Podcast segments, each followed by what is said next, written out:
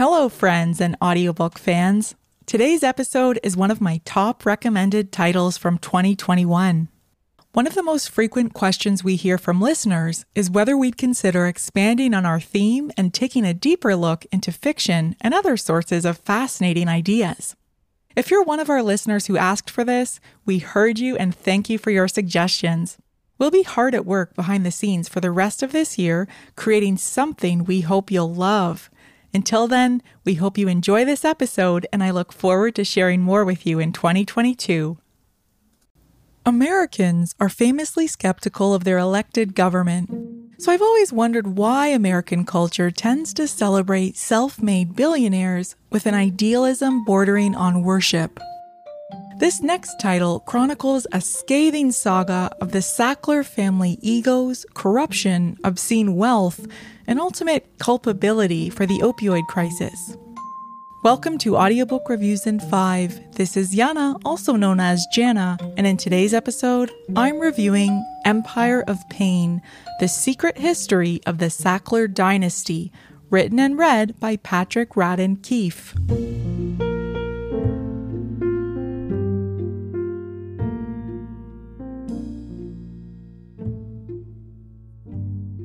Every once in a while, I listen to a work of narrative nonfiction so extraordinary, so outrageous, and so heartbreaking that I'm reminded the truth is stranger than fiction. Empire of Pain is all those things, and if you listen to this audiobook, prepare to feel angry, even outraged. Members of the Sackler family founded Purdue Pharma, the infamous maker of OxyContin, a prescription drug that has fueled an opioid epidemic across North America for the last 20 years. Patrick Radden Keefe's investigative journalism about the Sackler family has a history too. He first published his findings in a 2017 New Yorker article that I've linked to in the show notes called The Family That Built an Empire of Pain. His characterization of Arthur Sackler was the most riveting part of this audiobook for me.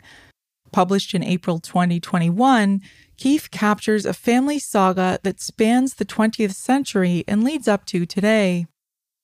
It's quite a revelation to learn that the current pharmaceutical marketing model we know so well, including providing drug samples to physicians, sponsoring fancy luxury medical conferences, and generating patient interest in specific branded drugs was practically invented by this one man.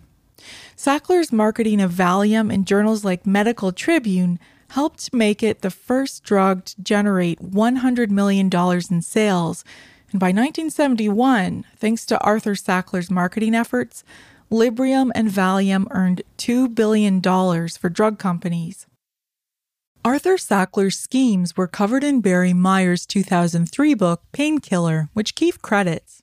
On an interesting side note, Keefe shares in a recent interview with the Strand Bookstore that the Sackler family lawyers sent him nearly identical threats to those they sent to Barry Meier nearly 20 years ago. Members of the Sackler family also have a questionable history with the American Food and Drug Administration, or FDA, which was instrumental in enabling OxyContin to gain credibility with doctors and the general public. Clearly, this family have a lot to hide. Keefe annihilates any pretense of charity behind the Sacklers' famous philanthropy. Over the decades, Sackler family members have manipulated institutions around the world, especially museums and universities, with questionable naming agreements that allow these institutions to keep the lights on as long as they prominently display the Sackler name. And while many of these signs have since been removed, massive tax breaks for the Sackler family enabled them to run their empire and retain a net worth of approximately $11 billion.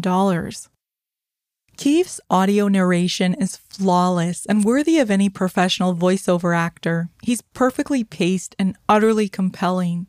He subtly conveys character traits and emotion so well that I had to keep reminding myself that this is nonfiction, and that's saying a lot for more than 15 hours of listening. This diabolical family are still living large, and they recently launched a website in their defense, while they await a verdict in a civil case that would see the Sacklers pay $4.3 billion to resolve over 3,000 outstanding claims from just some of those affected by the opioid crisis. However, if this is successful, the family would be immune from future criminal prosecutions. Today, the fact remains that not once have the Sackler family expressed true remorse for their fatal role in the opioid deaths of hundreds of thousands of people and the exponential loss for millions of families and communities. Keefe's reporting exposes individuals so corrupt that if they were written as fictional characters, audiences might accuse the writer of depicting a caricature.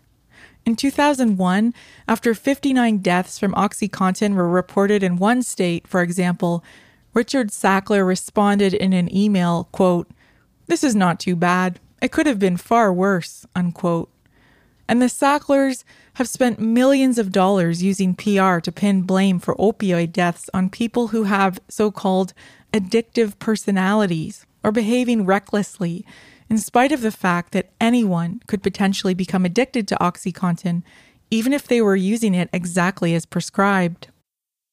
Some critics point out that Keefe only touches on the problems endemic in the American healthcare system, but I'd argue that Keefe paints an all too human story in the corruption and machinations of the Sackler family.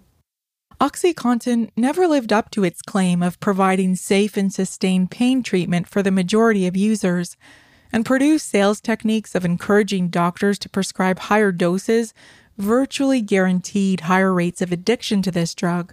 Most chilling of all, the American states where OxyContin was most prescribed at the height of its success still retain higher rates of opioid addiction and drug abuse today.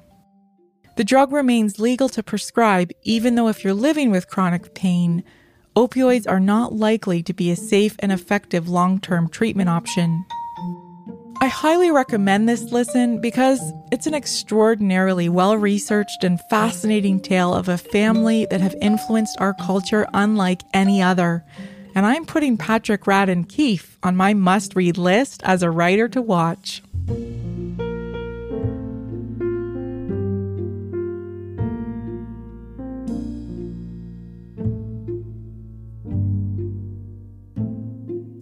That's all for this episode of Audiobook Reviews in 5. Thanks for listening. If you have not yet done so, please follow us on Facebook and subscribe to Audiobook Reviews in 5 on Anchor, Apple, Spotify, and many others.